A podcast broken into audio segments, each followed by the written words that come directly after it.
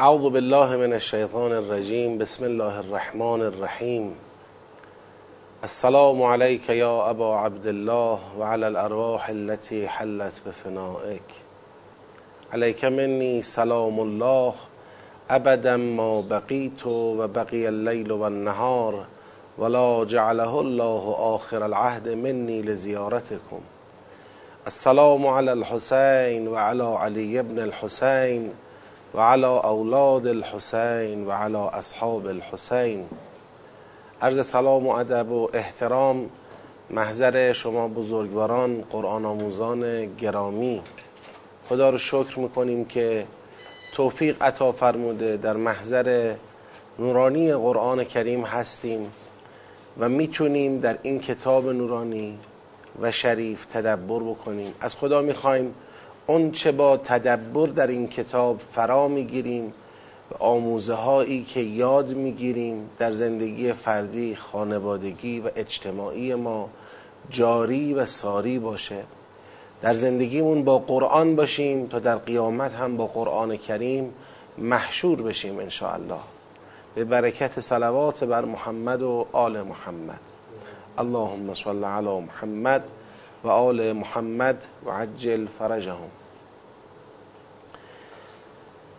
مباحث تدبری سوره مبارکه فستات که ما همون سوره بقره را سوره فستات ذکر می‌کنیم به خاطر اسم گذاری که در روایات برای این سوره انجام شده و فستات به معنی خیمه هست و سوره بقره را از اون جهت فستات نامیدند که مانند خیمه ای معارف وسیعی را در خودش قرار داده پوشش داده. به نحوی میشه گفت این سوره پوششی بر مباحث قابل توجه یا حتی بگیم شاید قریب به اتفاق مباحث قرآن کریم هست. در این سوره بحثای تدبری ما رسیده به ما باید از سیاق نهم آغاز کنیم مطالبمون رو. از سیاق هفت به شکل مستقیم بحثای بنی اسرائیل شروع شد.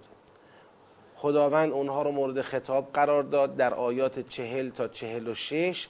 اونها را به ایمان به قرآن کریم و پیامبر اسلام دعوت کرد و از کفر پرهیز داد. ای بنی اسرائیل باید به قرآن ایمان بیارید باید به پیغمبر اسلام ایمان بیارید باید از کفر دوری کنید.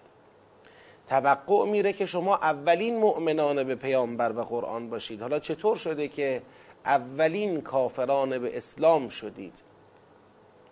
بعد از آیه 47 تا 62 یعنی سیاق 8 باز هم بنی اسرائیل را خدا مخاطب قرار داده و در این دور نعمت تفضیل رو به اونها یادآوری کرده. نعمت تفضیل یعنی همین قوم برگزیده بودن اونها را به اونها یادآوری کرده. در یک فاصله تاریخی این مطالبی را خدا بیان کرده از نجات بنی اسرائیل از فرعون تا اون مقطعی که دوباره با درخواست خودشون به مصر برمیگردند. که بعد این فاصله تاریخی که پر از الطاف و نعمات ویژه الهی بوده با ظلم و ناشکری یعنی همون گوساله پرستی و دنیاگرایی بنی اسرائیل ختم به ذلت و مسکنتشون شد. یعنی یک آزمایشی بود خدا با الطاف ویژه‌ای بنی اسرائیل رو مورد تفضیل قرار داد اونها را به عنوان قوم برگزیده انتخاب کرد. از چنگال تاغوت زمانشون یعنی فرعون با پیروی از حضرت موسی علیه السلام نجاتشون داد از دریا عبورشون داد معجزات فراوانی رو به اونها نشون داد حجت رو بارها بر اونها تمام کرد. ولی متاسفانه اونجور که باید شکر نکردند اونجور که باید توجه به نعمتهای الهی نکردند قدر نعمت تفضیل رو ندونستند. خودشون ناشکری و گوساله پرستی داشتند. و دنیاگرایی از خودشون نشون دادند و همین مسئله سبب شد که سرانجام این مقطع تاریخی به ذلت و مسکنت بنی اسرائیل ختم شد. حالا خدا بنی اسرائیل معاصر قرآن رو دعوت به تقوا می‌کنه. روز قیامت پیش روست. بترسید از روزی که در اون روز نه پارتی بازی نه شفاعت نه پول خرج کردن. هیچ چیزی به درد به درد آدم نمی‌خوره به داد آدم نمی‌رسه. از اون روز باید بترسید. نتیجه هدایتی که از این خطابه به بنی اسرائیل گرفته میشه اینه که باید اینها به کتاب خدا امروز ایمان بیارن. و الا بی ایمانی اونها به کتاب خدا نوعی تکرار تاریخ بی توجهی اونها به نعمات ویژه خدا و پشت کردن اونها به الطاف خاص پروردگاره. این رو ما تا آخر آیه 62 هم توضیح دادیم. اما سیاقی که امروز شروع می‌کنیم از آیه 63 تا 66 هست. حالا آیه 63 را چرا از قبلش به عنوان یک سیاق جدید جدا کردیم؟ و اذ اخذنا میثاقکم و رفعنا فوقکم الطور خذوا ما آتیناکم به قوت واذکروا ما فیه لعلکم تتقون. خب ممکنه کسی بگه این آیه هم با از آغاز شده. آیات قبلی هم که در اون مقطع تاریخی نجات بنی اسرائیل از فرعون تا برگشت اونها به مصر بود اونام مقاطع متعددی داشت که همه با از آغاز می شدن خب اینم به اونا عطف می کردیم دیگه. اینم می گفتیم جزء اوناست که ما در جلسه قبل اشاره کردیم. اولا آیه 62 بین ازهای آیه 63 به بعد با قبل از 62 فاصله انداخت. آیه 62 ان الذين آمنوا والذين هادوا والنصارى والصابئین این بین این سلسله ازهای قبل و بعد از خودش فاصله انداخت. این مطلب رو توجه داشته باشیم ثانیا ازهای قبل از آیه کنونی یعنی 63 ازهای دور اول اینا همه مقاطعی بود از تاریخ بنی اسرائیل. تو اون فاصله نجات از فرعون و خروج از مصر تا برگشت دوباره به مصر. یعنی یه سیر تاریخی در حال مرور بود. اما در این آیات به طور خاص مسئله اخذ میثاق از بنی اسرائیل و اینکه چطور در مقابل میثاق الهی رفتار کردن مد نظره. و خیلی نظر به در واقع سیر تاریخی که در آیات قبلی مشاهده می‌شد از یک جایی شروع شد و به یک جایی ختم شد نداره. بنابراین آیه 63 سرآغاز سیاق جدید ماست. تا آیه 66 هم ادامه داره. حالا ما تا آیه 66 با هم می‌خونیم و توضیحات رو میدیم. فکر نمی کنم ابهامی وجود داشته باشه از اینکه تا آیه 66 بحث ادامه داره و اینکه آیه 66 رو چرا پایان این سیاق دونستیم هم انشالله اشاره خواهیم کرد. خب چه بود این سیاق؟ یه بار مرور کنیم. اعوذ بالله من الشیطان الرجیم. و از اخذنا میثاقکم و رفعنا فوقکم الطور. خذوا ما آتیناکم بقوه واذکروا ما فیه لعلکم تتقون. بنی اسرائیل ما از شما میثاق گرفتیم. میثاق شما را از شما گرفتیم. عهد از شما گرفتیم. پیمان گرفتیم. و برای اینکه این عهد و پیمان محکم بشه کوه تو رو بر فراز سر شما بلند کردیم. به نشانه اینکه بدانید اگر به این میثاق پشت کنید خدا با قدرت خودش با شما روبرو خواهد شد و شما را تنبیه خواهد کرد. رفعنا فوقکم الطور یک معجزه الهی بود دیگه. کوه تور رو آورد بالای سر بنی اسرائیل. گفت بدانید من از شما درباره تورات دارم میثاق می‌گیرم. محکم بگیرید تورات را. خذوا ما آتیناکم به قوه واذکروا ما فیه و توجه به محتوای تورات بکنید. بدانید تخلف شما از این میثاق از این عهد مهم الهی شما را با تنبیه سختی روبرو خواهد کرد. شاهدش کوه توری که بالای سر شما بلند کردیم. اما چه شد؟ ثم تولیتم من بعد ذلك شماها پشت کردید. با این که ما میثاق محکم گرفتیم میثاق قلیز گرفتیم کوه تور بالا سرتون بلند کردیم شما را تهدید کردیم که اگر به میثاق الهی توجه نکنید با تنبیه خدا و با عذاب خدا روبرو خواهید شد. ولی بیشتر شما بازم تولی یعنی پشت کردن تولیتم من بعد ذالک بعد از این واقعه و بعد از این اخذ میثاق پشت کردید روی گردان شدید. فلولا فضل الله علیکم و رحمته لکنتم من الخاسرین. خدا با فضل و رحمتش با شما روبرو شد.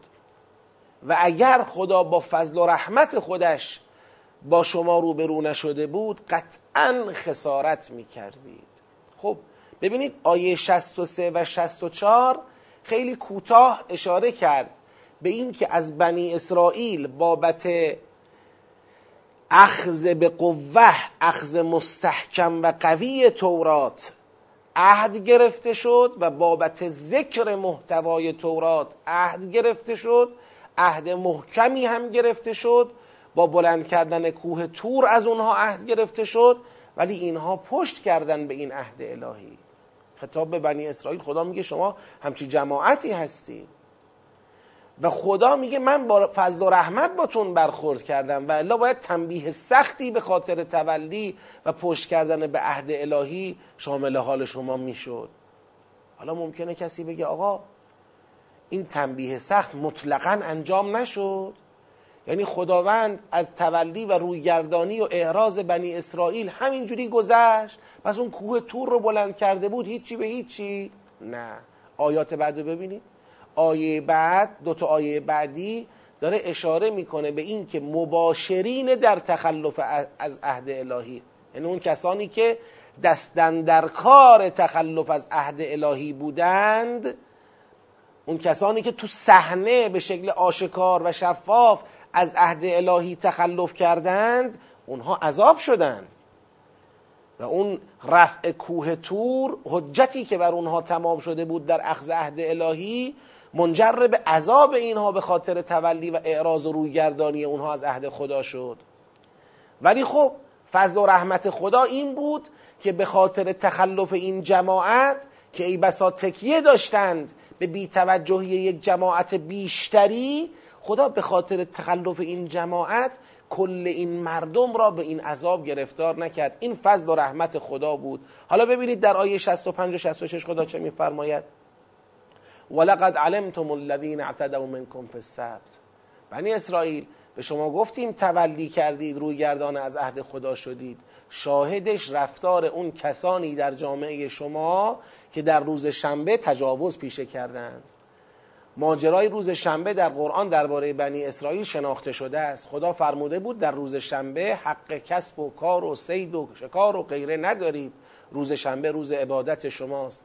وظیفه شما در روز شنبه توجه به خداست و بس. باید از دنیا در روز شنبه صرف نظر بکنید. حالا اینکه تمام روز شنبه بوده یا بخشی از روز شنبه بوده راجع به این من نمی‌دونم چیزی بگم فعلا. مثل ما مسلمان که در روز جمعه در نماز جمعه باید بیع را رها بکنیم. ذر البیع باید بیع را تجارت را لحو را مشغولیت های دنیا را رها بکنیم و فقط به عبادت بپردازیم. فقط باید پای نماز جمعه و خطبه های درس قرآن پیغمبر اکرم و جانشینان بر حق اون حضرت حاضر بشیم. بله بنی اسرائیل هم مکلف بودن در روز شنبه. کسب و کار و شکار و غیره را ترک بکنند سید را ترک بکنند. و این امتحانی بود از جانب خدا برای اونها. چکار کردن؟ خدا میگه خودتون می‌دونید. الذین اعتدوا منکم فی السبت متجاوزان روز شنبه را خودتون می‌شناسید. اونها آمدن در روز شنبه به خیال خودشون کلا شرعی تعریف کردن. آمدن در روز شنبه تورهای ماهیگیری را پهن می‌کردن در خلاصه اون جاهایی که محل تردد ماهی ها بود. که به خیال خودشون روز یک شنبه ماهی ها را بیرون بکشن. یعنی مثلا با یک کلاه شرعی کسب و کار خودشون هم حفظ کنن و به اون عبادتی هم که خدا از اونها خواسته بپردازن. یه همچین کاری رو انجام دادن. و این نشانه یک مسئله ای بود. این نشانه ای بود بر اینکه بنی اسرائیل منطقش حب دنیاست. همونطور که تو سیاق قبل هم دیدیم منطقش حب دنیاست. دنیاگرایی و علاقه به دنیا زمینگیرش کرده. نمی‌تونه خالص محض آماده در راه خدا و در رکاب انبیای الهی حضور پیدا کنه. خب چه کردیم با اونها؟ فقلنا لهم کونوا قردتا خاسئین. مسخشون کردیم. به اونها گفتیم باشید بوزین بوزینگانی رانده شده. بعد این ماجرا را به عنوان یک ماجرای تلخ عبرت آموز برای آیندگان و برای کسانی که در عهد همین ماجرا بودند قرار دادیم برای آیندگان و گذشتگان. حالا گذشتگان که میفرماید یعنی کسانی که ای بسا ممکن بود با این جریان در حقیقت تخلف در شنبه همراهی بکنند. و خدا بهشون رحم کرد با فضل و رحمت خدا بود که از این مسئله به نحوی نجات پیدا کردند. و موعظتا للمتقین جعلناها نکالا لما بین یدیها و ما خلفها و موعظتا للمتقین موعظه ای باشد برای متقین. خب جمع بندی کنیم. جمع بندیش روشنه. فضای سخن داره اشاره می‌کنه به یک وضعیتی در بنی اسرائیل که سبب تخلف از میثاق الهی رو کتاب اونهاست. کتاب بنی اسرائیل می‌دونید کتاب اصلیشون توراته. خدا از اینا بابت برای عمل به تورات میثاق گرفته بوده. حب دنیا تخلف هایی رو از اینها به وجود آورد که نتیجه شد تولی از این میثاق الهی رویگردانی از این میثاق الهی. اونم یه میثاق معکد یه میثاق محکم که باید کتاب خدا را بگیرن قوی بگیرن و محتوای اون رو ذکر بکنن. شاهد بارز و مصداق بارز تخلف بنی اسرائیل عملکرد جماعتی بود که متجاوزان شنبه شناخته میشن. جماعتی که به خاطر اقدام آشکارشون به نقض میثاق الهی تبدیل به بوزینه شدند مسخ شدند به قرده و بوزینه بدل شدند. و مایه عبرتی برای هم در واقع معاصران و آیندگان خودشون شدند. خب جنبندیش روشنه رویگردانی بنی اسرائیل از میثاق معکد الهی است.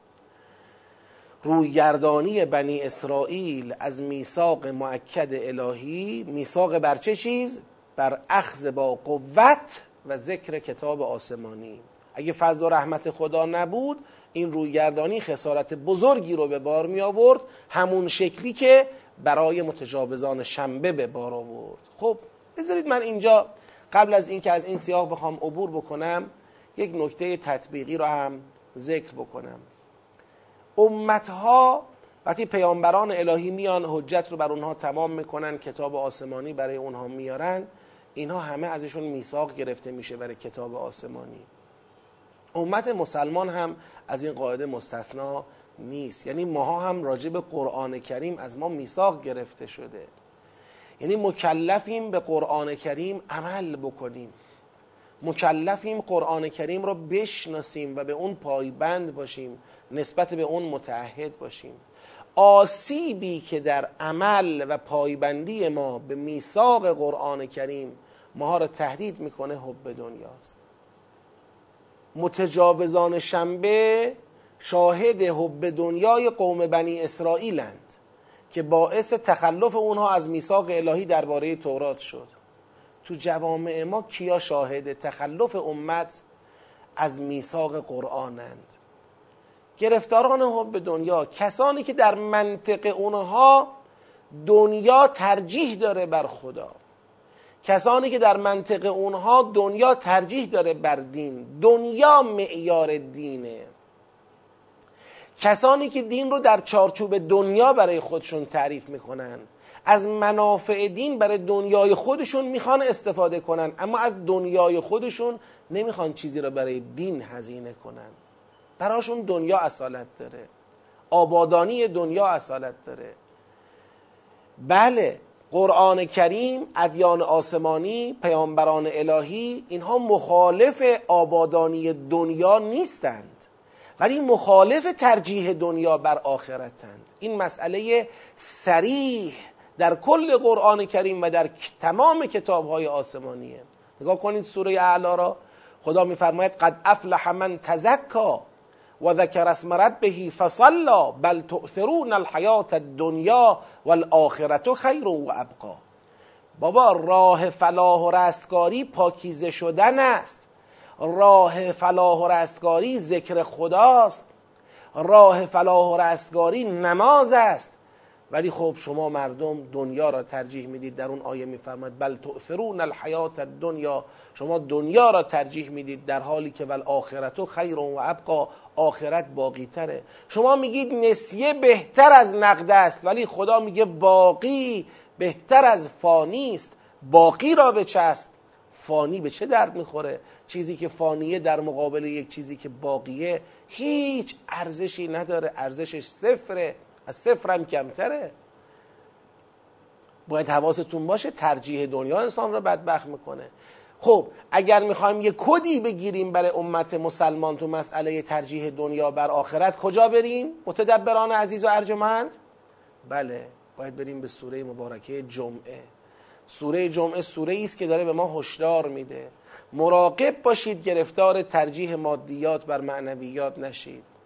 مراقب باشید گرفتار ترجیح دنیا بر آخرت نشید. گرفتار ترجیح خرما بر خدا نشید. که اگر کسی گرفتار شد مطمئن باشید به همون عاقبت بنی اسرائیل دچار خواهد شد. در سوره مبارکه جمعه بنی اسرائیل مخاطب واقع میشن. اونجایی که خدا میفرماید مثل الذین حملوا التورات ثم لم يحملوها كمثل الحمار. اینا که مکلف به تورات شدن ولی حملش نکردن مثلشون مثل مثل الاقی است که یحمل اسفارا. بئس مثل القوم الذین کذبوا به الله. بعد میاد به اینجایی که قل یا ایها الذین هادو اینا. خب تمرینی که خدا برای ما مسلمونا گذاشته که از حب دنیا به شکل وسیع و گسترده نجات پیدا کنیم ثابت کنیم حاضریم توی مقطعی از زندگیمون توی ساعاتی از زندگیمون هر کاری به غیر از ذکر الله داریم رو کنار بگذاریم به شکل جمعی بیایم سراغ توجه به خدا بیایم پای درس رسول خدا بیایم پای درس قرآن بنشینیم اون تمرین ما نماز جمعه است. ما باید حواسمون جمع باشه. اگر تو امت بنی اسرائیل متجاوزان شنبه پیدا شد تو امت مسلمان غافلان جمعه پیدا نشن. غافلان جمعه کسانی هن که برای اونها دنیاشون حرف اول رو داره می‌زنه. ما نباید جزء اونها باشیم. حالا البته ما بارها در خود سوره جمعه هم به این مسئله تاکید کردیم که لازمه از بین بردن غفلت درباره جمعه و نماز جمعه یه چیزای دیگه هم هست که حالا انشالله باید در تدبر سوره جمعه دنبال بشه. امیدواریم هرچه زودتر هم امت ما و هم کسانی که متولیان امر نماز جمعه هستند این مسئله مهم و جدی را مورد بازخوانی قرار بدن وضعیت کنونی را تغییر بدن. این وضعیت کنونی اصلا به هیچ عنوان برای امت مسلمان پذیرفته نیست. وضعیتی که اونطور که باید و شاید نه نماز جمعه های ما نماد و تجلی و نشانه تعلیم قرآن است و نه اونطور که باید و شاید مردم ما به نماز جمعه توجه می‌کنند. خب این جمعه هم امتحان ماست چه اینکه شنبه امتحان بنی اسرائیل بوده. به هر حال این سیاق روی کرده روی گردانی بنی اسرائیل از میثاق معکد الهی بر اخذ با قوت و ذکر کتاب آسمانی هست. من بذارید این مطلب اومد تو ذهنم حیفم میاد این رو مورد اشاره قرار ندم و رد بشم. احساس می‌کنم با توجه به شرایطی که ما درش واقع شدیم شما هم خوب می‌دونید همتون. می‌بینید دیگه اوضاع اقتصادی کشور چقدر آشفته است چقدر مردم از بابت فشارهای اقتصادی ناراحتند و این مسئله اذیتشون می‌کنه. این بیتوجهی برخی از مسئولین و این بیدردی برخی از اونها مردم رو اذیت می‌کنه و در فشار قرار میده. مدیریت کشور مدیریت بسامانی نیست. متاسفانه انسان داره اینها رو می‌بینه. حالا کسانی هر کس در هر طبقه ای ممکنه مسئولیتی داره. نماینده مجلس در جایگاه خودش وزیر و وکیل در جایگاه خودش نمی‌دونم دولت مردان در جایگاه خودشون نمی‌دونم دستگاه قضا در جایگاه خودش. مسئولین امر هر کس به نوبه خودش سهمی در این مسئله دارد. این مسئله روشنه. مردم هم سهیمند مردم هم بینقش نیستند. به هر حال مردم هم با توجهی که در واقع بیتوجهی که بعضی وقتها انجام میدن نسبت به تجربه های تاریخی خودشون نسبت به آموزه های دینی خودشون بالاخره سهیمند تو انتخاب خودشون و چیزهای دیگه. الان هم می‌بینید زیاد باب شده. به هر حال علما بزرگان گویندگان نویسندگان صاحبان منبر و تریبون سعی می‌کنن اون سهم خودشون رو در انتقاد از وضع موجود خلاصه ایفا بکنن نقش خودشون رو انجام بدن. اعتراض کنن داد بزنن انتقاد کنن حرف بزنن. آقا این چه وضعیه؟ خوب خیلیه لازمم هست خوبم هست من کاری با این مسئله ندارم. اما یه سری مسائل هست که شاید نشاید به نظر حقیر حتما مبناییتر و بسیار مهمتر از این مسائل سرشاخه بله خیلی بده این وضعیت اقتصادی تو شکی نیست. این اوضاعی که می‌بینیم در بیتعهدی مسئولین خیلی بده تو شکی نیست. اما ریشه در کجا داره؟ قرآن نگاهاش ریشه ایه سبک تربیت قرآن ریشه ایه اگر به ریشه ها به پایه ها به اساس یک مسئله توجه درست بشه سرشاخه ها اصلاح میشه. خب ما تا کی تا کدوم مقطع می‌خوایم دائما منتظر بمانیم یه کسی بیاد خیانت بکنه داد بزنیم. یه کسی بیاد دزدی بکنه مجازات بکنیم. بله باید این اتفاق بیفته. داد زدن و مجازات کردن خائن و دزد حتما لازمه. آدم بی تعهد رو باید از منصبش پایین کشید. این حتما لازمه. تو این حرفی نیست. اما چه چیزی باعث شده که در این فاجعه در این وضعیت و پدیده ما به یک حالت تقریبا بیش از حد متعارفی گرفتاریم؟ یعنی یه بار هست لابلای چند تا آدم مثلا متعهد یه دونه بی تعهد پیدا میشه. یه بار هست لابلای دریایی از تدبیرها یه دونم بی تدبیری پیدا میشه. لابلای دریایی از نمی‌دونم مسئولیت پذیری ها یه بی مسئولیتی پیدا میشه. خب انسان میگه که بالاخره طبیعیه دیگه. یه چیزای اینجوری پیدا میشه. دستگاه قضا لازمه. علما باید داد بزنن جلوش گرفته بشه. اما یه بار دیگه می‌بینید شما این مسئله از حالت متعارفش خارج شده. بی تدبیری ها زیاد دارن میشن. شاید بیشتر از تدبیرها. تخلف ها دارن زیاد میشن. بی تعهدی ها دارن زیاد میشن. خب معلومه پس از جای دیگر ما داریم آسیب می‌خوریم. مشکل ریشه ایه. الان در بین این همه بزرگانی که به هر حال دغدغه دارن آقا راجع به این بی تعهدی ها چرا باید نداشته باشیم کسانی که دغدغه داشته باشن درباره ابتلای امت مسلمان در جمعه؟ شما ممکنه فکر کنید این مسئله مسئله مهمی نیست.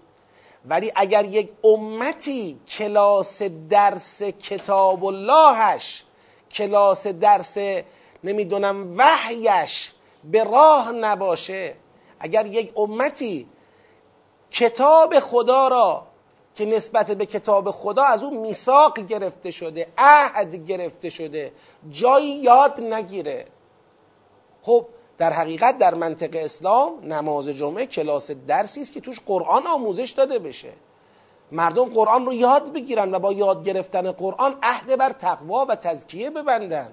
نماز جمعه بهترین جایگاه پاکسازی یک امته به لحاظ فکری به لحاظ روحی به لحاظ قلبی عملی. خب وقتی یک مسئله اینطوری تو یک امتی بهش بیتوجهی بشه طبیعیه که عواقبی از این دست به بار میاره. وقتی نماز جمعه ها بشه جایگاه محافظ کاری ها نماز جمعه ها بشه جایگاه فریادهایی که سکوت از اونها بهتره بعضن وقتی نماز جمعه ها توش قرآن محور مباحث نباشد. وقتی مردم نماز جمعه را بر خودشون یک امر فریزه و واجب تلقی نکنند و خلوت باشه زرالبی اتفاق نیفته امت هیچ مانوری هیچ تمرینی نداشته باشه برای ایستادن پای آرمان کتاب خدا. خب طبیعی است که به تدریج فراموشی بر امت غلبه خواهد کرد. طبیعیه که برایند این امت که میشن مسئولان این امت هر روز باید شاهد دنیاگراتر بودن غافلتر بودن بی تر بودن اونها شد. یعنی یک امت خودش مقصره. بشینه نگاه بکنه که هر روز کسانی که دارن کار دست می‌گیرن از نسل قبل از خودشون کم تدبیرترن. از نسل قبل از خودشون کم توجه ترن از نسل قبل از خودشون تماترن. یه فاجعه است. باید به این مسئله مقداری هم ریشه ای توجه بشه. عرض بنده اینه. یه مقدار برگردیم ببینیم ما نسبت به میثاق با کتاب الهی چه کردیم. الان چهل سال از انقلاب ما گذشته چه کردیم برای اینکه قرآن در امت ما ترویج بشه اونطوری که باید و شاید مردم قرآن یاد بگیرن؟ اگر مزاحمت درست نکرده باشیم برای یک جریان های در واقع به درد بخور بعید می‌دونم کار خاص دیگری کرده باشیم. شاید در حوزه قرائت و حفظ کارهایی شده ولی هممون می‌دونیم کافی نیست. حتی در حوزه مفاهیم هم کارهایی شده ولی هممون می‌دونیم کافی نیست. امروز برید یک آماری بگیرید. من پیشنهاد می‌کنم اگر کسانی حوصله دارن برن یک جامعه آماری ترتیب بدن از شهرهای پر جمعیت تا کم جمعیت در نقاط مختلف اقشار مختلف مردم برن یه آمار بگیرن ببینن چند درصد مردم کشور ما حالا نمیگم امت مسلمان چند درصد مردم کشور ما قرآن را بلدن؟ چند درصد از قرآن را بلدن؟ یک درصد از قرآن را یک درصد از مردم بلد هستند یک درصد از مردم یک درصد از قرآن را بلد هستند من فکر نمی کنم. من 18 سال کار قرآنی می کنم. فکر نمی کنم یک درصد از مردم کشور ما یک درصد از قرآن را بلد باشن. بلد بودن قرآن چجوریه به تدبر در قرآنه؟ باید بفهمه سر در بیاره. چی شد؟ سوره بقره چی گفت؟ دنبال چی بود؟ سوره آل امران دنبال چی بود؟ سوره نسا دنبال چی بود؟ آقا اینا بلنده نمیشه. آقا همین سوره های آخر قرآن حزب مفصل قرآن 68 تا سوره است. دنبال چی هن؟ سوره مبارکه محمد صلی الله علیه و آله و سلم چی می‌خواد؟ فتح چی می‌خواد؟ حجرات چی می‌خواد؟ قاف چی می‌خواد؟ زاریات چی می‌خواد؟ تور چی می‌خواد؟ کی چی می‌دونه؟ بعد اسلام حکومت اسلامی آیا رو گرده های مردمی که کتاب الله را بلد نیستن استقرار پیدا می‌کنه؟ ثبات پیدا می‌کنه؟ آیا به اهداف می‌رسه؟ بله خیلی مسائل مهم تو کشور داریم اما یه سری مسائل مهمتر داریم. ولی متاسفانه شاهدیم مسائل مهم دغدغه مند و بلندگو و تریبون خیلی دارد اما مسائل مهمتر ندارد.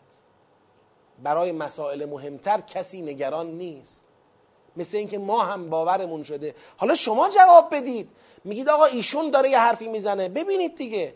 خدا چرا شاهد بیتعهدی بنی اسرائیل در مقابل کتاب آسمانی را؟ اینا. شاهد بیتعهدی. ثم تولیتم من بعد ذالک تولی از چیه؟ از میثاقه. میثاق بر چیه؟ خذو ما آتیناکم به قوه و از کرو ما فیه. تورات رو محکم بگیرید به محتواش توجه کنید. میثاق اینه. میثاق رفعنا فوقکم و توری هم از غلیز محکم. اینا روی گردان شدن. شاهد روی گردانیش رو. خب این همه خدا می‌تونست حرف بزنه. برای اثبات روی گردانی بنی اسرائیل از میثاق الهی. چرا اومد سراغ متجاوزان شنبه؟ جرم متجاوزان شنبه چی بود؟ ولقد علمتم الذين اعتدوا منكم في السبت فقلنا لهم كونوا قردة خاسئین. متجاوزان شنبه به تصریح قرآن کریم کسانی هستند که مکلف بودند تجارت را در روز شنبه رها کنند به ذکر خدا بپردازند. ولی تخلف کردن چرا اومد رو این شاهد؟ چرا چون یه نبزه این شنبه یه نبزه این نبز باید بزنه دیگه. یه پزشک وقتی میاد حال بیمارشو می‌خواد ببینه نبزشو می‌گیره. اگر ببینه ضربان قلب درسته نبزش صحیحه خیالش از سلامتی بیمار راحت میشه. اما ببینه این نبز نامنظمه یا تند می‌زنه یا کند می‌زنه نگران میشه. این نبز نشانه سلامتیه. بله آقا یه کسی بیاد به این پزشک بگه آقا این چه اهمیتی داره؟ برو نمی‌دونم مغزشو ببین برو قلبش بابا این نشانه است. من با این متوجه همه چی میشم. متجاوزان شنبه جماعتی که نشون دادن این امت نمی‌خواد پای آرمان کتاب بیسته. حالا این نبز تو اسلام چیه؟ جمعه است. جمعه است. یا ایها الذین آمنو در سوره جمعه برید تدبر بکنید. خدا میگه من پیغمبر فرستادم شماها را نجات بده. بعد ذکر بنی اسرائیل می‌کنه که اونا تخلف از کتاب الهی کردن. بعد میگه یا ایها الذین آمنوا اذا نودی للصلاة من یوم الجمعه فاسعوا الى ذکر الله و ذروا البیع. نبز نیست. اهمیت نداره. چرا اینقدر برای خدا مهمه؟ چون هم نشون میده این امت آمادگی داره از دنیای خودش برای خدا و برای دینش بگذره و هم در اسلام پیشرفته تر هم هست. در اسلام از شنبه اونها پیشرفته تره اونها نماز جمعه نداشتن. ولی در اسلام نماز جمعه طراحی شده به نحوی که جمعه به جمعه سر کلاس درس اسلام بنشینی قرآن یاد بگیری. این چجور مسلمانیه که هفته به هفته میگذره یک کلمه بیشتر به علم قرآنیش اضافه نمیشه؟ حالا متاسفانه اینم یه دردیه که نماز جمعه می‌رود هم یه وقتی بهش قرآن آموزش داده نمیشه. اینم بازی درد دیگره. نماز جمعه ها بعضا تبدیل شدن به تقویم گویا. امروز روز درختکاری است خوبه بریم درخت بکاریم. فردا روز محافظت از محیط زیست است. ماشینامون رو خاموش بکنیم. نمی‌دونم. در هفته گذشته کی چی چی بیانیه صادر کرد. کجا چیکار کرد. از این حرفا.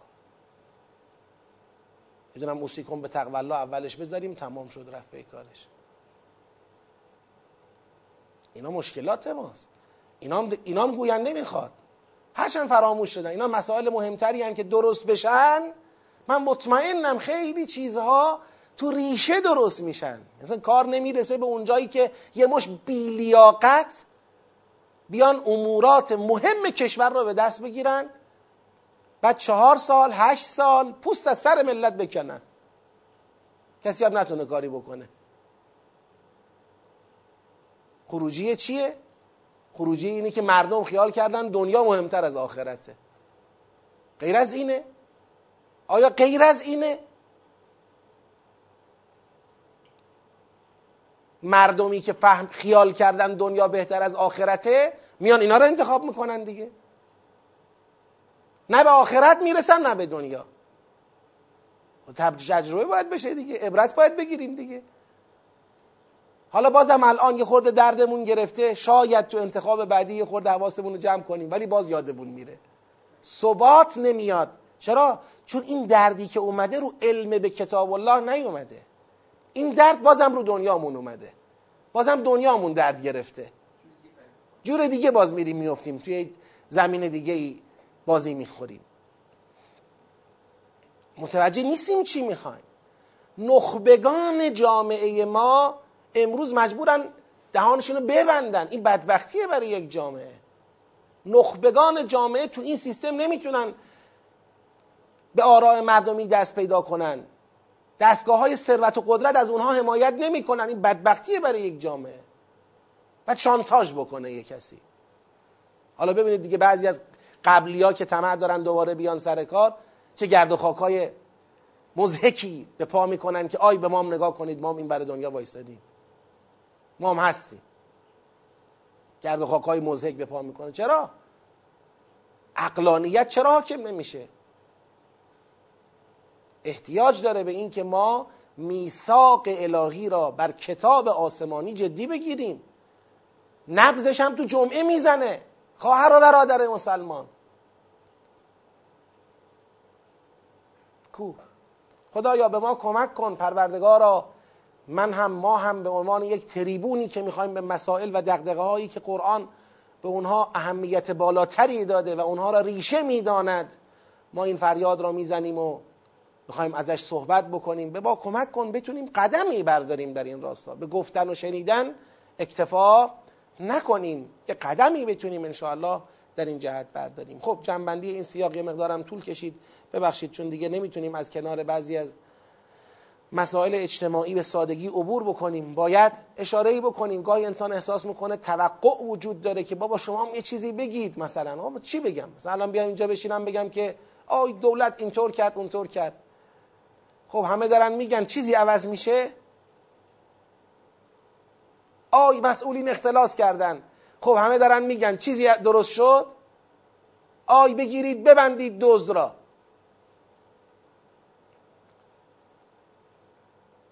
من حالا در جایگاه یک قاضی نیستم ولی واقعا متحیرم. مثلا این مسئله سی سال نمی‌دونم حبس برای یک متخلف اقتصادی چیه؟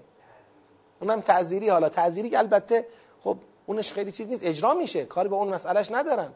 ولی می‌خوام بگم این چی هست حالا؟ آ کجای تعذیر اسلامی ایناست؟ خب یه تو میدون آزادی شاید صد تا بهش بزنید ولش کنید.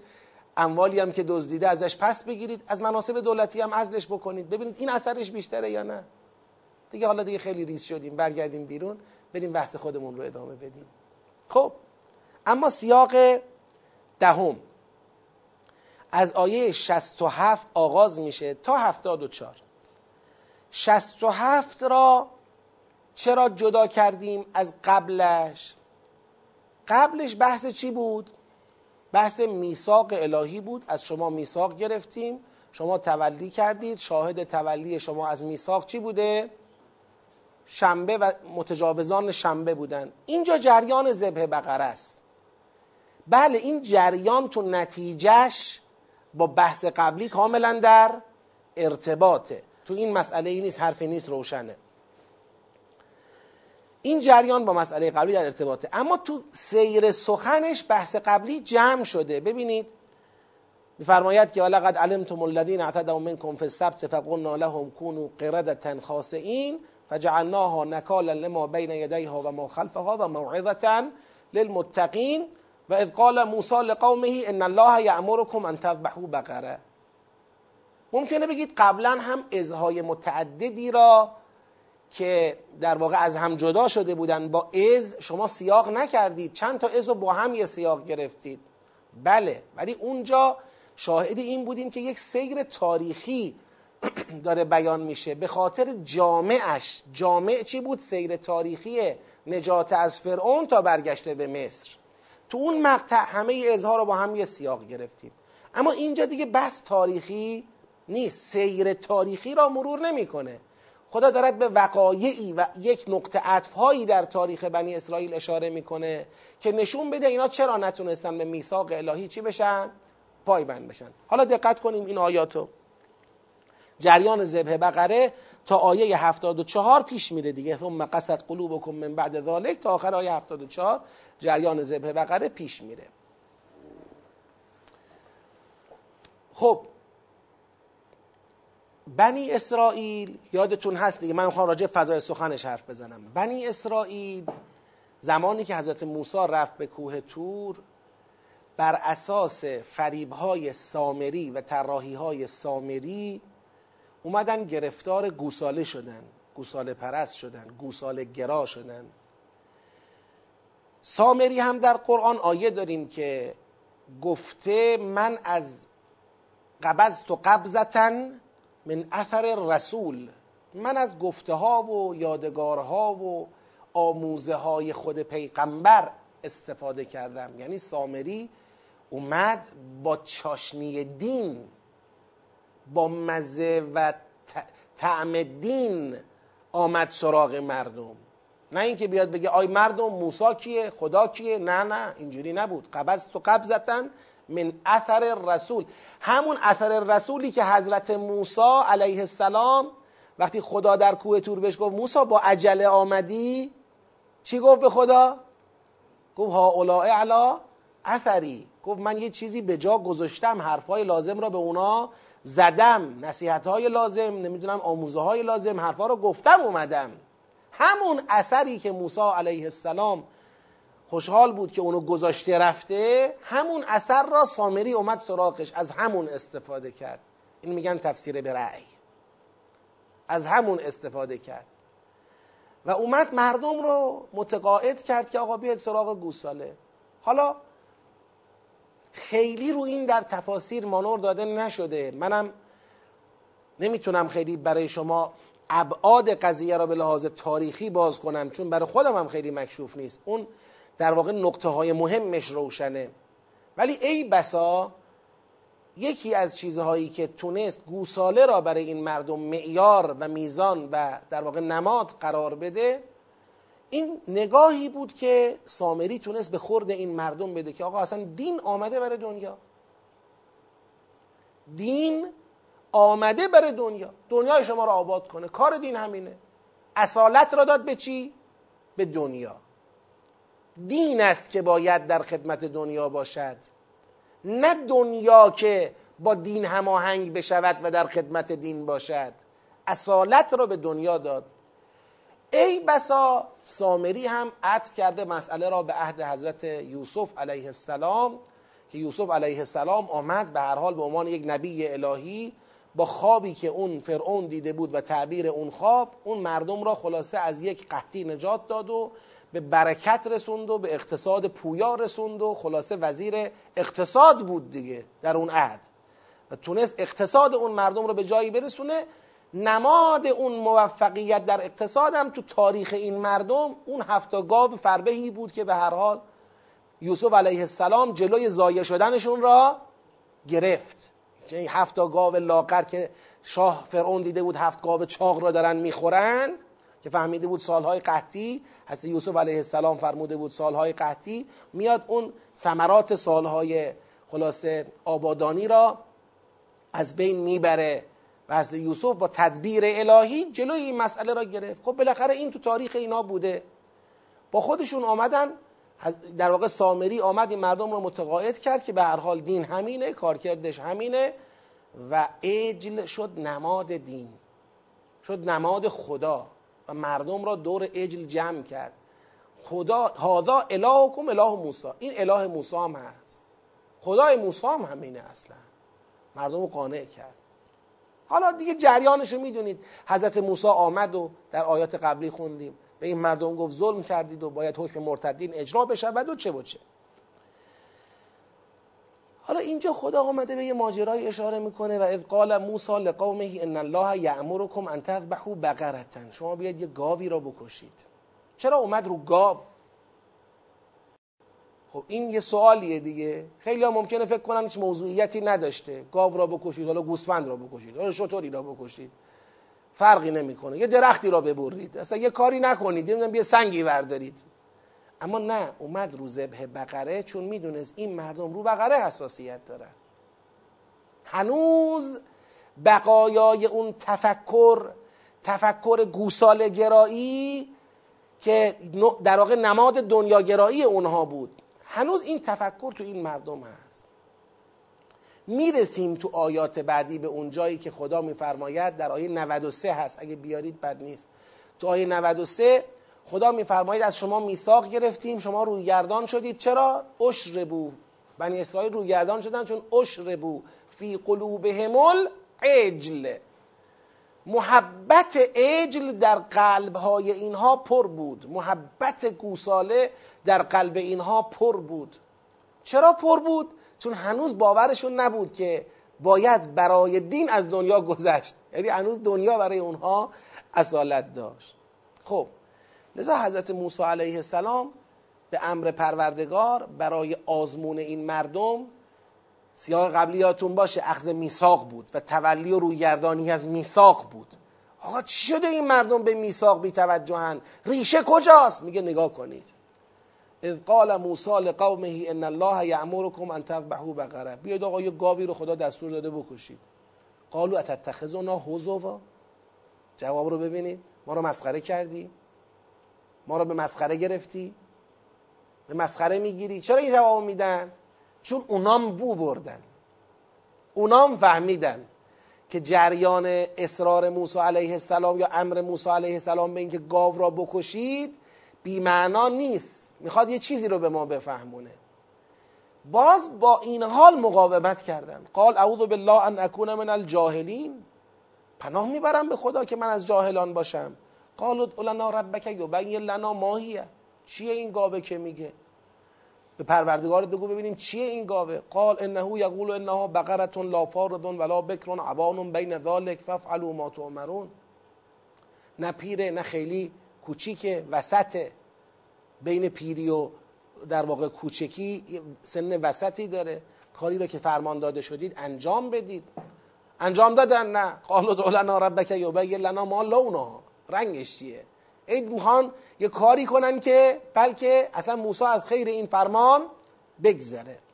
قال انه یقول بقره انها بقره صفراء فاقع لونها تسر الناظرین رنگش زرده چنینه چنانه. قالوا ادع لنا ربک یبین لنا ما هی ان البقره تشابه علینا. نه آقا بابا بازم نفهمیدیم این کدوم گاوه. و انا ان شاء الله لمهتدون. ان شاء الله هدایت میشیم. حالا بگو ببینیم هنوز بیشتر بهمون بگو. قال انه یقول انها بقره لا ذلول تثیر الارض ولا تسقي الحرث مسلمه لا شیت فیها یه گاو نه پیره نه خیلی خردساله رنگ زرد خیره کننده دارد و نه اونقدر رامه که زمین شخم بزنه و کش رو آبیاری بکنه. هیچ لکه مکه هم تو تنش پیدا نمیشه. ها؟ قال الان جئت بالحق. گفتن حالا دیگه معلوم شد. و ذبحوها و ما کادو یفعلون. نزدیک بود نکنن این کار را. خب حالا این جریان قتل گاو اصلا چرا از اینا خواسته شده بود؟ بهانش چی بود در واقع؟ درست ماجرای می‌خواست نشون بده اون لجاجت بنی اسرائیل را برای تمکین فرمان حضرت موسی در قتل گاو در ذبح گاو. درست اینو میخواستشون بده. اما چی باعث شده بود حضرت موسی بگه بیاد یه گاو بکشید؟ و قتلتم نفسا اینا یه کسی را کشته بودن. فدارعتم فیها. سرش دعوا بود که کی کشته؟ والله مخرج ما کنتم تکتمون. خدا خواست به واسطه این گاو آنچه را که کتمان می‌کنید بیاره بیرون. یعنی قاتل معلوم بشه کیه. فقل نضربوه به بعضها. گفتیم با بعضی از بدن این گاو ذبح شده بزنید به بدن مقتول کذالک یحیی الله الموتا چرا خدا از جریان قتل گاو احیاء موتا در آورد؟ چون اصلا حب اجل حب گاوی که تو دل بنی اسرائیل بود نماد چیشون بود؟ دنیاگراییشون بود. خدا اولا این اناد اونها و لجاج اونها را در دنیاگرایی نشون داد. بعد با همون گاو ذبح شده حیات پس از مرگ را به اونها نشون داد. خب ببینید این مرده زنده شد. کذالک یحیی الله الموتا و یریکم آیاته. این شد آیه معاد. شد آیه حیات پس از مرگ. یعنی آی گرفتاران دنیاگرایی وقتی نمی‌دونید حیات پس از مرگی وجود داره اینید. خدا همون نماد دنیاتون را به دست خودتون ذبحش رو انجام داد بکشیدش. حالا بیاید بزنید به بدن مقتول ببینید خدا چطور مرده ها را زنده می‌کنه. من اینطور مرده ها را زنده می‌کنم. مسئله اصلی اینه. خدا ثابت کرد که اصالت با حیات پس از مرگ است. خدا به دست خود شما گاوی که نماد دنیاتون بود را زمین زد با تکه ای از بدن همون گاو حیات آخرت را به شما نشون داد. زنده شدن پس از مرگ را به شما نشون داد که دست از دنیاگرایی بکشید. این دنیاگرایی عامل بدبختی شما در اخذ در تولی از میثاق الهیه در روی گردانیتون از میثاق الهیه. تو آیه 93 شاهدشه. بخونید آیه 93 رو. و اذ اخذنا میثاقکم و رفعنا فوقکم الطور خذوا ما آتیناکم بقوة واسمعوا. قالوا سمعنا و عصینا و اشربوا فی قلوبهم العجل. بابا همین حب عجل همین حب گاو همین حب به نماد دنیاست که شما را بدبخت کرده. نمی‌تونید پای میثاق الهی بیستید اسیان می‌کنید. خب آیا این آیاتی که خدا نشون داد اون گاو را به دست خود اینها زمین زد با تکه ای از بدن اون گاو مرده ای را زنده کرد و حقیقت معاد را به یاد این مردم آورد آیا باعث شد اینا دست از حب دنیا بکشن؟ جواب نه خیر. ثم قصد قلوبکم من بعد زاله به جای این قلبه ها قصد قلوبکم کد سوره حدیده. دارن اهلش اونجا رو نگاه کنن؟ الم یعنی للذین آمنوا ان تخشع قلوبهم لذکر الله و ما نزل من الحق ولا یکونوا كالذین اوتوا الكتاب من قبل فطال عليهم الامد فقست قلوبهم. این قصاوت دل مال کیاست مال کسانی که حاضر نمیشن آیات خدا در قلبشون نفوذ کنه. کدوم آیات؟ آیاتی که میگه آقا جان و مالت را در راه خدا باید در کف دستت بگیری. بنی اسرائیل این همه آیات و نشانه ها را دید نه که فقط شنید دید. اعتنا نکرد. ثم قصد قلوبکم من بعد ذلك اونقدر در دنیا گرایی پیش رفتید اونقدر این حب اجل در شما پایدار شد با اینکه خدا دیگه نشون داد. خدا حجت را تمام کرد برای شما با جریان ذبح بقره. که دیگه قلب هاتون شبیه سنگ شد. یا شاید قصاوتی بیشتر از سنگ پیدا کرد. چرا که از سنگ گاهی نهرها می جوشد چرا که یا اگر نهر نجوشد حداقل شکاف بر می دارد و آب از بین آن خارج می شود یا اگر این هم نشود دست کم از خشیت خدا حبوط بگید می کند شما اینقدرم ندارید. شما حتی عکس عملهای سنگ را در پایین ترین مرتبه اش هم ندارید. حالا مرتبه بالاش که یتفجر منه الانهار است و مرتبه بعدیش که خروج آب از شکاف سنگ است و اینها بماند. در مرتبه حبوط من خشیت الله هم شما حتی در حد سنگ نیستید. و من الله به غافل اما تعملون. خب کل این آیات چه شد؟ نگاه بکنید. اول اومد در اینجا لجاجت بنی اسرائیل را در جریان ذبح بقره نشون داد. که نشون دهنده حب متراکم اونها به دنیاست.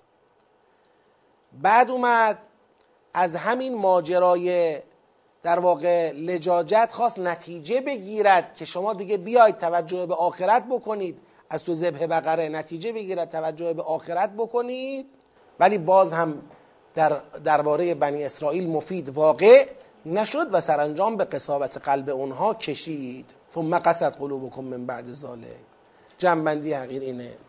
لجاجت بنی اسرائیل در جریان ذبح بقره نشانی از حب اجل یا همون حب دنیای ایشان است که به قصاوت قلبشان انجامید. با اینکه خدا در ماجرای اجل قدرت خود بر معاد را نشان داد اما دنیاگرایی بنی اسرائیل سرانجام ایشان را به قصاوت رساند. خدا حجت را تمام کرد. در همون ماجرای اجل قدرت خود بر معاد را نشون داد. اصالت حیات پس از مرگ را ثابت کرد.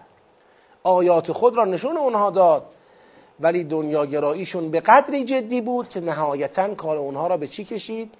به قصاوت کشید. اینم جنبندی سیاق دهم. یک سلوات خط بفرمایید. اما سیاق یازده. این یه مسئله دیگه. بالاخره یه چالشیه. امروز ماها را هم این چالش درگیر کرده. جریان نقش نسبت دین با دنیای ما. می‌بینیم خیلی ها به خاطر همین اصالت دادن به دنیا همه چیز رو می‌خوان با اون بسنجن و همه چیز رو می‌خوان به دنیا برگردونن. و نتیجه قهری این مسئله غفلت از کتاب الهی و کتاب و میزان و نمی‌دونم آخرت و چیزهای دیگه است. بالاخره واقعا دین برای دنیای ما می‌خواد چیکار کنه؟ آیا تنها رهاورد دین برای دنیای ما اینه که از دنیاتون بگذرید و بعد بیاید برسید به دین و به خدا و به عبادت و به رسیدگی به فقرا و نمی‌دونم اینجوری تنها رهاورد دین درباره دنیا همینه؟ نه این مسئله و این آموزه دین برای اینی که ما به دنیا دلبسته نشیم. گرفتار دنیا نباشیم اسیر دنیا نباشیم. و الا دین با آباد شدن دنیای ما نه فقط مشکلی ندارد بلکه اتفاقا منطقی ترین راه آبادانی دنیای ما دینداری ماست. منطقی ترین راه آبادانی دنیای ما دینداری ماست. چون هر راه دیگری که بخواد به آبادانی دنیای ما ختم بشه به غیر از راه دین این آمیخته با ظلم آمیخته با عدم توازن و عدم اعتداله اصلا دین یعنی راه عادلانه راه غیر ظالمانه راهی که در اون راه به حق کسی ظلم نمی شود کسی به خاطر پیشرفت دیگران له نمی شود. دین با اینا مخالفت داره دیگه. با اصل پیشرفت مادی که مشکل نداره. میگه باید مردم انقدر آمادگی داشته باشن که برای عدالت و برای حفظ حقوق همه انسانها حاضر به گذشتن از بخشی از منافع فردی و شخصی خودشون باشن. طرف نیاد بگه آقا من می‌تونم این لغمه را بخورم چرا نخورم؟ من می‌تونم این برج را بسازم چرا نسازم؟ من می‌تونم این کار را بکنم چرا نکنم؟ این قسمت دومش که چرا این کار را نکنم جوابش چیه؟ بهش میگیم آقا چون حق بقیه ضایع میشه. اینجاست که دین میاد وسط. دین چارچوب میده به پیشرفت مادی ما. برای همین خیلی ها نمی‌خوان بپذیرن اون رو چرا؟ چون اگر بپذیرن دین را این چارچوب را برای پیشرفت مادی بپذیرن باید بالاخره طمعشون رو کمتر کنن و باید به کمتر قانع بشن تا ثروت ها عادلانه تر توضیع بشه. اینقدر اختلاف طبقاتی زیاد نشه. یه عده زیر دست و پای بقیه له نشن. یه کشورهایی به خاطر پیشرفت کشورهای دیگر له نشن نابود نشن. یه اقشاری به خاطر رشد اقشار دیگر از بین نرن از حقوق انسانی خودشون محروم نشن. دین از اینها مراقبت می‌کنه دیگه. برای همین دین میاد میگه اب نداره. شما می‌خوای دنیا رو آباد کنی؟ اصلا خود خدا هم همین از شما خواسته دنیا رو آباد کنید. خدا این همه ظرفیت در دنیا ایجاد کرده که شما ازش استفاده بکنید استفاده کنید. ولی در یک مسیر عادلانه استفاده کنید برای اینکه تو این مسیر عادلانه بتونیم دنیای خود را آباد کنیم باید بتونیم دل از دنیا ببریم. دلبستگان دنیا هیچ وقت نمی‌تونن تمکین عدالت بکنن. نه درباره خودشون می‌تونن تمکین عدالت بکنن نمی‌تونن با پیغمبران الهی برای مبارزه با ظالمان همراهی بکنن. آقا عدالت دشمن ندارد؟ مخالف ندارد؟ نیستن تو این عالم کسانی قدرتهایی احزابی گروههایی کشورهایی دولتهایی که همه منافع رو برای خودشون می‌خوان؟ و باید پوزه اونها رو به خاک مالید؟ جنگ نمی‌خواد جهاد نمی‌خواد از جان گذشتگی نمی‌خواد؟ در واقع دین مسیر رسیدن به دنیای آباد را از جاده عدالت و جهاد با ظالمان طراحی کرده. لذا همین دنیا را کسانی سرانجام آباد خواهند کرد که دلدادگان دنیا نباشند. دلبستگان دنیا نباشند.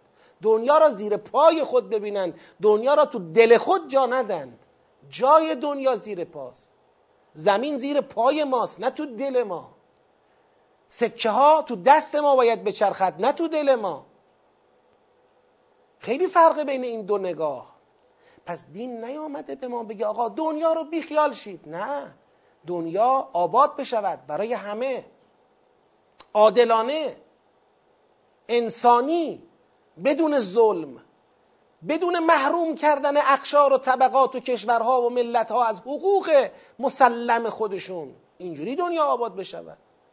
اینجور آباد شدنی ارزش داره. نه اینکه دست چند خودکامه در دنیا باز باشه و بقیه همه محکوم به اطاعت از اونها. هر چی اونا بگن هر دستوری اونا بدن. حاکمیت زورمداران حاکمیت زرداران حاکمیت مزوران و دروغگویان این بشه.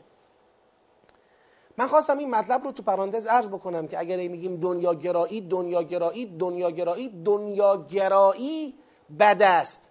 نه استفاده از دنیا نه آباد کردن عادلانه دنیا. نه مبارزه با ظالمان برای توزیع متوازن و عادلانه ثروت ها و فرصت ها در عالم. اینا رو که ما مشکلی باشون نداریم. اینا همونی که دین داره میگه. پس منطقی ترین اقلانی ترین فراگیرترین جهانی ترین پایدارترین راه آباد کردن دنیا راه عادلانه است که دین در مقابل انسان ها گذاشته و لازمه قدم برداشتن در این راه عادلانه دل بریدن از دنیاست. دل بسته بودن به دنیا قطعا انسانها را از طی این مسیر ناکام می‌کنه. دلبستگان به دنیا نمی‌تونن نه عدالت را درباره خود بپذیرند و نمی‌تونن با انبیای الهی برای مبارزه با ظالمان و برپا کردن عدالت در جهان همراهی بکنن. لذاست که بنی اسرائیل هم همچین آزمونی داشتن ما هم همچین آزمونی داریم. در طول تاریخ این آزمون در برای همه اقوام بوده. کسی با قرآن معنوس باشه این مطلب رو به وضوح شهادت میده. در طول تاریخ همیشه همین بوده. حالا امروز آمریکا اروپا بعضی از کشورهای اروپایی و نظام جاری و ساری دنیا که نظام سرمایهداری نظام لیبرالی سرمایهداری آزاد به نحوی که آقا هرچی شد شد. هرچی بیشتر می‌تونه بخوره بخوره. هر کی بیشتر می‌تونه ببره ببره. هر کی بیشتر می‌تونه بسازه بسازه. مردم مردن مردن. له شدن شدن. کشورهای دیگر دنیا به فقر و فقر و فلاکت و بدبختی کشیده شدن شدن. منابعشون به غارت رفت برود. جوانهاشون کشته شدن بشوند. مهم نیست. خب این منطق رو دارن در دنیا حاکم می‌کنن. زهی اسف و افسوس که مسلمانی مسلمانی یه کسی که میگه آقا من قرآن دارم خدا را قبول دارم قیامت رو قبول دارم بیاد اون وقت نگاه بکنه به اینا بگه آها از اینا یاد بگیریم. از اینا چی یاد بگیریم؟ چی از اینا یاد بگیریم؟ دزدی را خیانت را ظلم را تجاوز را فساد را تباهی را دنیا را فقط برای خود خواستن را. منافع را فقط به سوی خود کشیدن و مردم دنیا را محروم کردن را چی یاد بگیریم؟ این چه الگوی قابل الگو برداریه الگوی دنیای وحش. بگیم اینا بله کسایی که دارن در باره دنیای خودشون موفق عمل می‌کنن. به چه قیمتی؟ به قیمت ظلم به ملتها به قیمت ظلم به اقشاری تو کشورهای خودشون. نظام سرمایهداری آزاده. جز سرمایهداران هر چقدر بتونن خودشون رو در تراز سرمایهداری بالاتر ببرن بقیه حق حیات رو هم باید از دست بدن. بقیه بردگانی باید باشن برای اونها. آیا اینه اون دنیای آبادی که قرار نظام غرب و آمریکا برای مردم دنیا به ارمغان بیاره؟ بدبختی بالاتر اینه که اینا خودشون به ته خط رسیدن. به ته خط رسیدن در حال شکسته شدن چارچوبهای حاکمیت فکری و سیاسی و اقتصادی خودشون هستن. تازه بعضی از ما به این فکر افتادیم که خوب خودمون رو به اونا شبیه کنیم. راه آزموده شده را راه شکست خورده را. خیلی باید حواسمون جمع باشه. قرب زدگی بیماری بدیه. از این بیماری باید بترسیم. انسان متجاوز دزد فاسد را تمجید نمی‌کنه. اگر کسی وعده داد و به وعدش عمل کرد اگر کسی خیانت کرد به صرف اینکه وعده داده و به وعدش عمل کرده قابل تمجید نیست. مثلا در جریان آشورا عمر سعد وعده داد من طوری خواهم کشت که چنین باشد و چنان باشد عمل هم کرد. لعن الله عمر سعد خدا لعنتش کنه.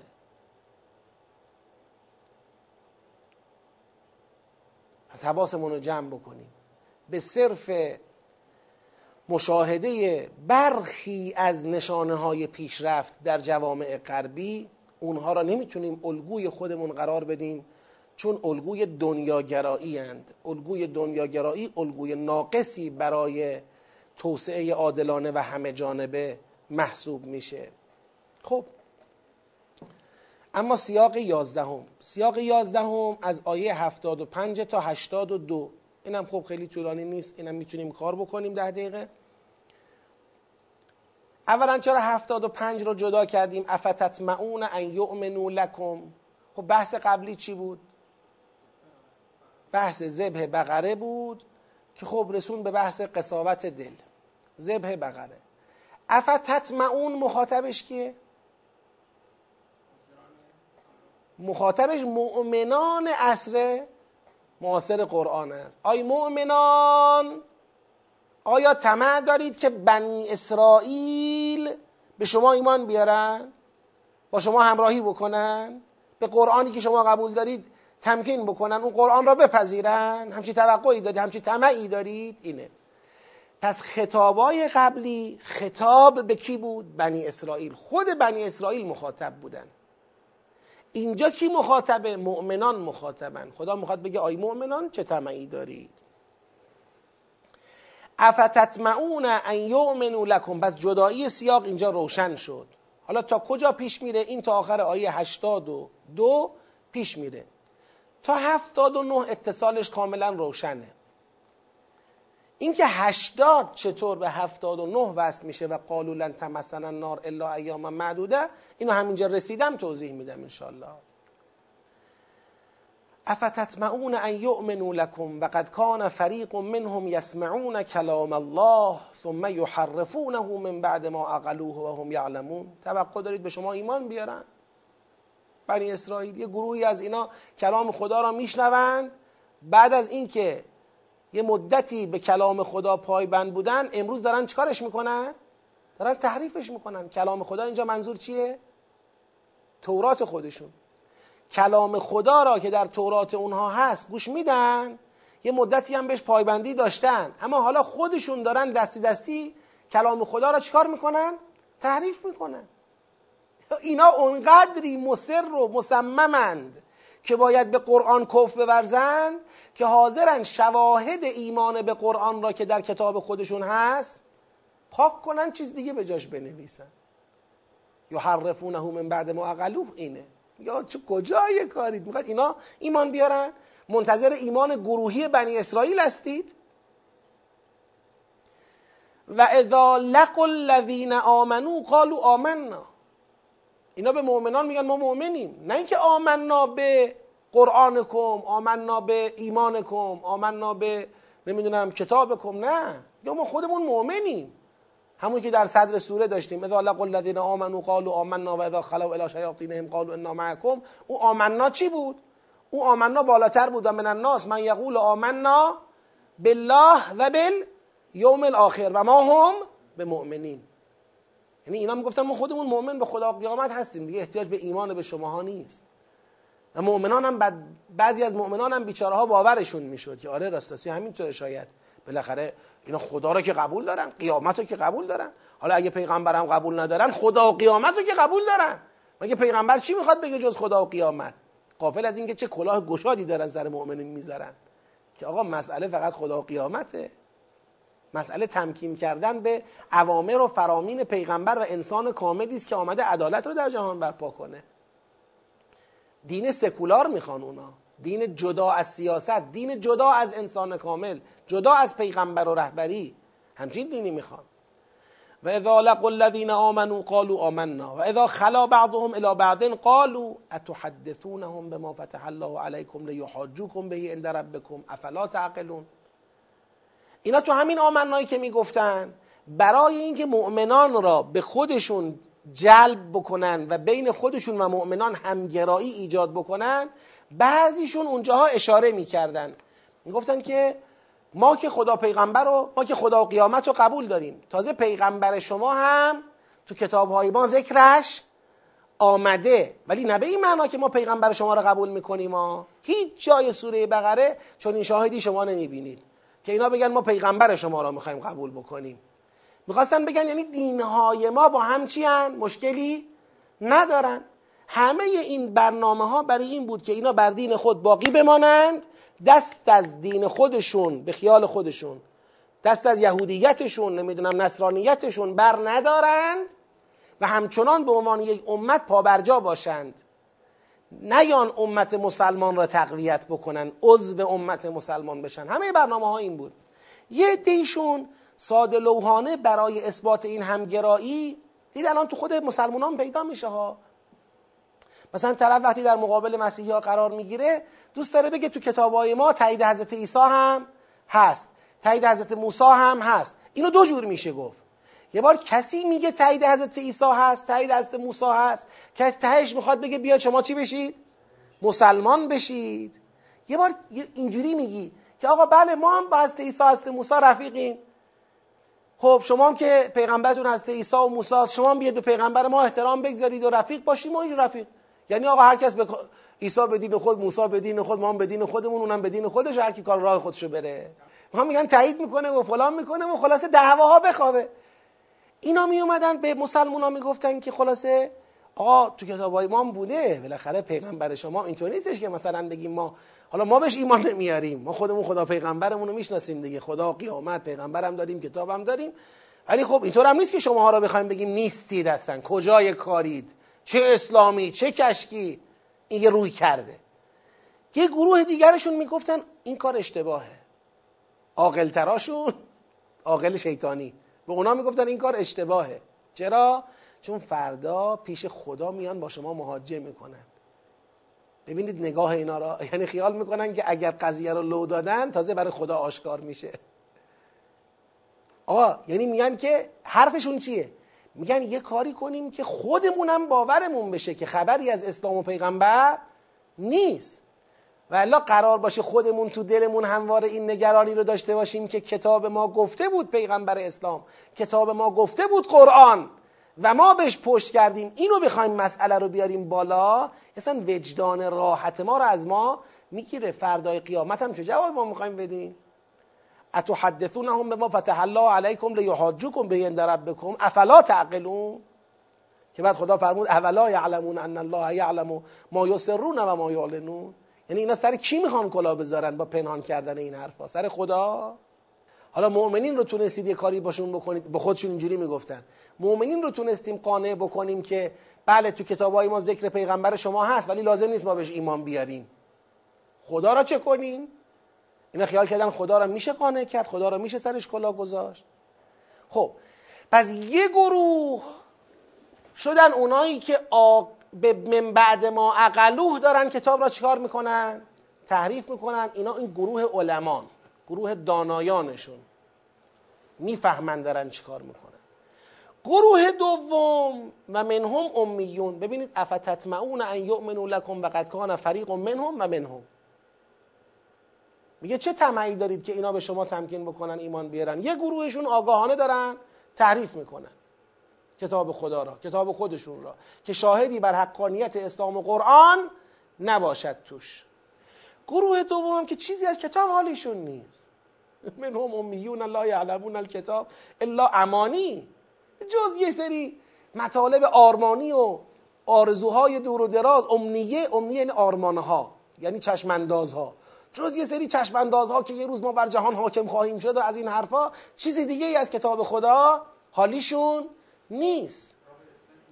بله و این هم الا یظنون. که اینا زن و گمان خودشون قوته برن شما توقع دارید یه همچین خواصی با یه همچین عوامی بیان یک ایمان دست جمعی به قرآن از خودشون نشون بدن به اسلام به پیغمبر؟ اف تطمعون ان یؤمنوا لکم؟ نه این اتفاق نمیفته فویلون حالا توی این دو گروه درست دو گروه هر دو ایمان به قرآن نخواهند آورد. ولی ویل اون اوج حسرت مال گروه اوله. اون امیون لا یعلمون الکتاب. خب اونام بالاخره محکومند. ولی اونا کجا؟ اونایی که کتاب را دارن دست با دست خودشون می نویسن مطالبی را از کتاب پاک می‌کنن و چیزای دیگه به جای اون می نویسن اینا کجا؟ اینا امامان کفرند. فویل للذین یکتبون الکتاب بایدیهم ثم یقولون هذا من عند الله لیشتروا به ثمنا قلیلا. برای اینکه منافع دنیای کوچک خودشون را تأمین بکنن. یه چیزایی با دست می نویسن میگن خدا اینا را گفته که دیگه کلا پاک بشه از صحیفه کتاب های اونها از صفحه کتاب های اونها. ذکر پیغمبر و اسلام و قرآن کلا پاک بشه. فویل لهم مما کتبت ایدیهم و ویل لهم مما یکسبون. وای بر اونها به خاطر چیزی که با دست خودشون نوشتن وای بر اونها به خاطر چیزی که باش کاسبی می‌کنن. کاسبی که باش راه انداختن. وای بر اونها. خب حالا اینجا یک مسئله است. این وای بر اونها فویلون ویلون ویلون. سه بار خدا اینجا ویل فرموده تهدید کرده. این ویل آیا در جان این بنی اسرائیل اثری می‌ذاره؟ این تهدیدها اثری می‌ذاره؟ اینکه ویل اللهم ما یکسبون میترسونتشون یه چیزی نمی‌ذاره این حرفا اینا رو بترسونه. اون چیه؟ و قالوا لن تمسنا النار الا ایاما معدوده. اینا یه باوری دارن میگن آتش جز چند روز ما رو گرفتار نمی کند هرگز. ما جهنم نمیریم بریم هم چند روز بیشتر تو جهنم نمیمونیم. ببینید من کسب سیعتا و احاطت بهی خطیعته. ببینید ویل الله ما یکسبون. اینا خیال می‌کنن اگر چیزی گناهی هم دارن می‌کنن با اینکه می‌دونن گناهه. میگن عیب نداره. حالا یه گناهی داریم می‌کنیم. بالاخره ما امت امت برگزیده ایم دیگه قوم برگزیده ایم فردا توبه ای می‌کنیم. حالا خدا میبخشه. نبخشم چند روز میریم جهنم. ولی چون اصل ایمانمون درسته بالاخره میایم بهش دیگه. لن تمسن النار الا ایاما معدوده. دارن با خودشون محاسبه و معادله میچینن. حالا ما امروز لبک به امام حسین نمیگیم. حالا فردا توبه می‌کنیم. توبه هم نشد بکنیم. بالاخره مسلمان که هستیم که. مسلمان که هستیم. حالا فردا خدا ما رو میگه شما اون موقع باید می‌رفتی جنگ نرفتی. جنگ. حالا بیا برو چند روز جهنم بعد بیا برو بالاخره بهش دیگه. یعنی مسلمانیمون که از بین نرفته که. شیعه گریم که از بین نرفته. حالا امروز لازمه من با مال و جانم تو میدان باشم نیستم. خب باشه. بالاخره مسلمان که هستم که. لازم حق و تایید کنم نمی کنم سکوت می‌کنم. گناهه. درسته. عیبی نداره. حالا فردا فوقش اینه که یا خدا اینو میبخشه یا نبخشید. چند روز میرم جهنم در میام دیگه. این میرم جهنم در میام این یه تفکریه که باعث شده اینا با جرأت کتاب خدا را تحریف کنن. تهدیدات خدا هم اثر نکنه. توراتی که قرار بوده یعنی کارکرد آخر و زمانیش تایید و تصدیق قرآن بوده. این تورات را از این کارکرد بندازیم. امتی را امتی را که علل قاعده تورات باید به اسلام گرایش پیدا می‌کردن. از اسلام فاصله بدیم. بزرگترین وانفساست. اللهم لعن اول ظالم ظلم حق محمد و آل محمد اینان اول ظالم اینان چرا به خاطر اینکه اینا مانع شدن از اینکه این امت بپیونده به این امت خیلی چیز اتفاق سهمگینی بوده این تحریف خیلی سهمگین خیلی گناه بزرگ چیز شوخی برداری نبوده خب پشتوانشون چی بوده این بوده لن تمسن النار الا ایام معدوده. این وقالوی اینجا حال این یقولون است. یقولون هازا من عند الله لیشترو بهی ثمنا قلیلا وقالو این واو حالیه است. این قالو حال برای این یقولونه.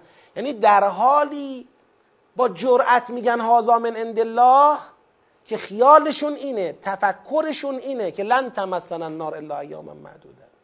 بعد خدا جواب میده. از خدا عهد گرفتید برای این مسئله که شما جهنم نمیرید بریدم چند روز بیشتر نمیمونید. که بعد بگیم حالا خدا به عهد خود وفا می‌کنه. این عهد خدا با شما بوده. من می‌خوام بگم یه عهدی داشتن. یه عهدی داشتن. اما این عهد مشروط بود. یا بنی اسرائیل اونجا میاد در آیه 40 تا 47 اوفو به عهدی می‌رسه به این. اوفو به عهدی بگید. اوفه به عهد کن آقا شما به عهد من وفا کنید. منم به عهد خودم با شما وفا می‌کنم. عهد شما با ما چی بود؟ این بود که وقتی پیغمبری آمد مصدق تورات شما به اون پیغمبر که پیغمبر آخر و زمانه و بشارت به او داده شده ایمان بیارید. شما به این عهد عمل کنید. باشه منم به این عهد که شما را در جهنم جاودان نکنم. عمل خواهم کرد. یعنی این عهد مشروط به ایمان است. وقتی تو ایمان به قرآن نداری وقتی ایمان به پیغمبری که به حقانیتش یقین داری نمیاری ایمان به کتابی که حقانیتش برات روشنه نمیاری تو به عهدت عمل نمی کنی نعوذ بالله چطور توقع داری؟ خدا نعوذ بالله مگر چیه که به عهد خودش عمل بکنه در مقابل کسی که به عهدش عمل نکرده؟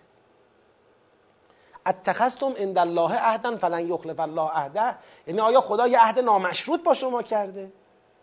یه عهدی که هرگز از اون عهد تخلف نکنه با شما کرده؟ چه شما به عهدتون پایبند بمانید چه نمانید؟ همچین چیزی وجود داره؟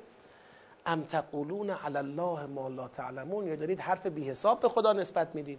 قانون اینه بلا من کسب سیعتا و احاطت بهی خطیئته فاولئک اصحاب النار هم فیها خالدون. هر کس گناهی بکند. گناهی کسب کند و خطیعه و گناه او بر او احاطه کند. وجود او را در بر بگیرد در جهنم جاودانه خواهد شد. و الذین آمنوا و عملوا الصالحات اولئک اصحاب الجنه هم فیها خالدون. و مؤمنانی که به برنامه های شایسته عمل می‌کنند اصحاب بهشتند. بهشتیانی هستند که در بهشت جاودانه خواهند بود. خب چیه این سیاق؟ ببینید حرف اصلی افتتمعون ان یؤمنوا لکمه.